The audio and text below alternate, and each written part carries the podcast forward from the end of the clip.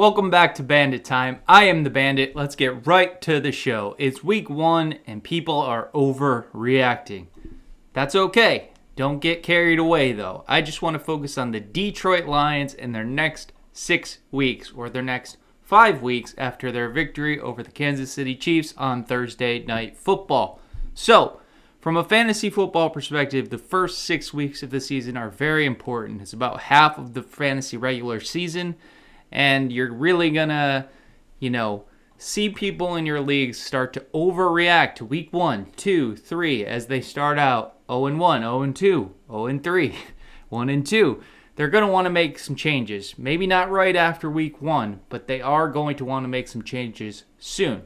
So Detroit, after they beat Kansas City, they have Seattle next week in Week 2 at home. Week 3, Atlanta Falcons at home. Week 4, they travel to Green Bay. Week 5, back home versus Carolina and Bryce Young. And then Week 6, they travel to Tampa Bay to face Baker Mayfield, maybe, and the Buccaneers. So, these next 2 weeks, they head home to play Seattle and Atlanta, and I expect the offense to put up points in both games. That's good. Really good insight there, Bandit. Good insight. As we saw on Thursday night, basically Detroit's offense, it runs through the sun god. It runs through Amon Ra St. Brown. But keep an eye on Sam Laporta in your fantasy leagues, as his 5 catches on 5 targets for 39 yards may not be all that impressive to some managers, but it's a very encouraging sign for his usage in the Lions' offensive game planning as far as the season early on. Turning our focus to just weeks 4 and 5, though, the Lions return home to Green Bay before, the Lions head to Green Bay before returning home to play Carolina, and I'm a little less enthused by the overall fantasy prospects of the Lions' ancillary fantasy pieces in those games. Essentially, one player to keep an eye on over the next 2 weeks is a player that has been abuzz on social media, beginning on Thursday with all the people who drafted him saying he should get more playing time, and that is Jahmyr Gibbs. Gibbs looked explosive against the Chiefs, but he received only 9 touches to David Montgomery's 21 in a game where the Lions were expected to run a higher volume of offensive plays against Andy Reid, Patrick Mahomes, and the Chiefs. Next week against the Seahawks, I think it's going to be more of the same. And in Week 3 against the Falcons, kind of the same deal. I expect the Lions will be able to run a high volume of plays against both teams, as the Seahawks and Falcons are both teams that can have some offensive firepower, and they have improved but still middle-of-the-road defenses. And so David Montgomery will, again, likely out-touch Jahmyr Gibbs. In Weeks 4 and 5, though, against the Packers and Panthers, I do expect the Lions are going to go into those games thinking they may not be able to run as many plays, given Green Bay and Carolina's solid defenses and their younger quarterbacks, which may lead to more of a ball control tempo overall, resulting in fewer offensive opportunities for the Lions. Because of this, the Lions may want to give Jahmyr Gibbs more of the running back, more of those high-value running back touches against the Packers and Panthers in Weeks 4 and 5, whether that be in the red zone, near the goal line, or in 2-minute drills, because he's far more efficient than David Montgomery. He just is, on a per-touch basis. You saw it in Week 1. And the Lions may not be afforded as many offensive snaps as they average here in Weeks 1 through 3. Against the Chiefs, Gibbs turned his 9 touches into 60 yards, toting the rock 7 times for 42 yards and reeling in 2 receptions for 18 yards, which was good for roughly 6.666 yards per touch.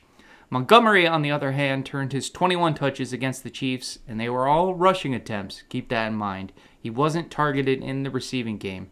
So he turned his 21 touches, his 21 carries against the Chiefs into 74 yards, which stats out to a rather pedestrian 3.5 yards per attempt. And he did score a touchdown from a couple yards out when they got into the red zone there. Now here's where I want to take a step back from the stats and just, focus on the game that we are playing, fantasy football, the leagues we are playing in, and the managers that you are playing against. Because after this week, as I mentioned up top, managers will either be 0-1 or 1-0. After next week, some will start 0-2. The week after that, 0-3. And those managers are going to be desperate to shake things up at that point, if not sooner. So I want you to pay close attention to the manager who rosters Jahmyr Gibbs in your leagues, because what type of manager are they? Do they like to make trades? Are they impatient? Are they vocal? If so, you might want to start thinking about making offers for Jahmyr Gibbs as soon as next weekend, especially if, against the Seahawks, he's outtouched by David Montgomery once again and by a decent margin. And maybe even Gibbs sees fewer overall touches than Seahawks backs Kenneth Walker and or Zach Charbonnet, and they have better games than him on the other side of the ball, on the other side of the field. So he, again, looks like he's going to be sort of that 1B or 2 in the Detroit Lions offense versus the top 12 running back he was drafted to be. So I think it makes sense to start making offers for Jahmyr Gibbs before that Seahawks game, and then early on in the week, leading up to the Week 3 game against Atlanta, because even if those trades are rejected, at least the managers will have hopefully seen them and thought about them at least a little bit, you know? Just get it in their mind a little bit. Just kind of put it in the back of their mind just in case Gibbs doesn't perform up to par. Then, in Week 3, it's Bijan Robinson versus Jahmyr Gibbs. I mean, this is the Dynasty Managers' early matchup of the season. It's the marquee fantasy matchup of the first month of the season as far as these young rookie running backs. And again, there's a very good chance that Montgomery is used more often than Gibbs, as the Lions should be able to move the ball to run a shit ton of plays. And there's also a pretty solid chance that both Bijan Robinson and Tyler Algier end the day with more fantasy points than Jahmyr Gibbs. Now, I do want to note before I get too far along in this hypothetical, this, you know, good chance, maybe, all these sort of qualifying words here that don't have a lot of weight to them necessarily. Dan Campbell, head coach of the Lions, did say that Gibbs was going to have his touches managed a little bit prior to the Kansas City Chiefs game. And then after the game, he basically said, you know, he will be more involved from here. Now, that could be coach speak. Sorry about that. I had to take a drink. That could be coach speak, you know, just letting his guys know, letting the media know, letting the fantasy players know, letting the bettors know, all sorts of things. But the fact of the matter is, to borrow a phrase from Matthew Berry, Gibbs was being drafted as a top 12 running back in most fantasy leagues right around the end of round 3, and he was going even higher than that in best ball drafts, and is definitely one of the more valued running backs in all of Dynasty Fantasy Football at the moment. So he's very, very present in fantasy players' mind. And what I'm focusing on is just redraft in this scenario. And, you know, despite tens of thousands of fantasy voices out there getting off their takes, there's still an edge to be had in fantasy, in redraft, specifically if you're willing to be decisive, particularly early on, particularly when people are starting to get fed up and begin overreacting to, quote, small sample sizes. And I'm saying that because there will be a section of the data-driven fantasy community who will begin most of their Gibbs analysis by saying, it's a small sample, but... And so I'm not exactly counting on those guys. I'm not exactly counting on them or their devotees to be all that decisive in moves to acquire Gibbs. There will also be the historical data set devotees that point to Gibbs being a sub-200-pound running back, and how those types of backs have not been all that heavily used in the past, and Gibbs was always destined to be a pass-catching specialist, a third-down back that has no prayer of ever gaining the lion's share of the workload, of becoming a true bell cow, so on and so forth, yada, yada, yada. And then there will be the bandit. That's me. And I'll say, well, duh. The era of the bell cow running back is dead. Efficiency is king at the running back position. And Jahmyr Gibbs looks like he could be one of the most efficient players at the position in our fantasy football game. In our game. I'll say this because I have confidence in Lions offensive coordinator and play caller Ben Johnson, who is going to design his team's game plans based on the teams that the Lions are playing. and he's going to design specific plays for specific players to take advantage in those specific game environments. When you think about the best player callers in the game, the guys who get touted like a Brian Daboll, this is what they do. So Jahmyr Gibbs may not be all that used in weeks 1, 2, and 3, but I do expect him to tick up into weeks 4 and 5 as we roll the calendar over to October. So basically, there may be a buy window here for you to go out and trade for Jahmyr Gibbs on the cheap, just in case this happens. Because as things currently stand, I think Jahmyr Gibbs is poised to be the most effective in games with a lower projected Vegas point total.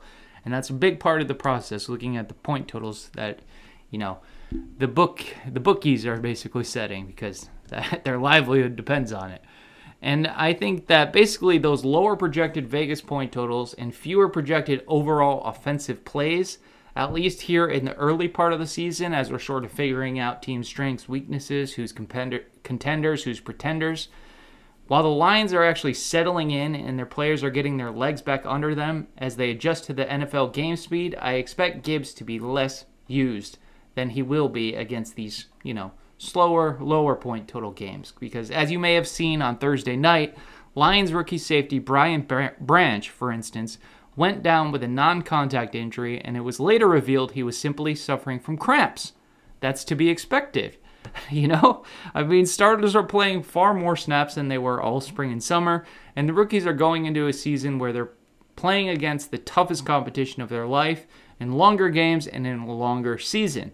So I expect Gibbs' usage to increase down the stretch as we march towards the fantasy playoffs, but if you're able to capitalize early on in the season, say after week 3, you may be able to get one of the most efficient young players in fantasy at a discount.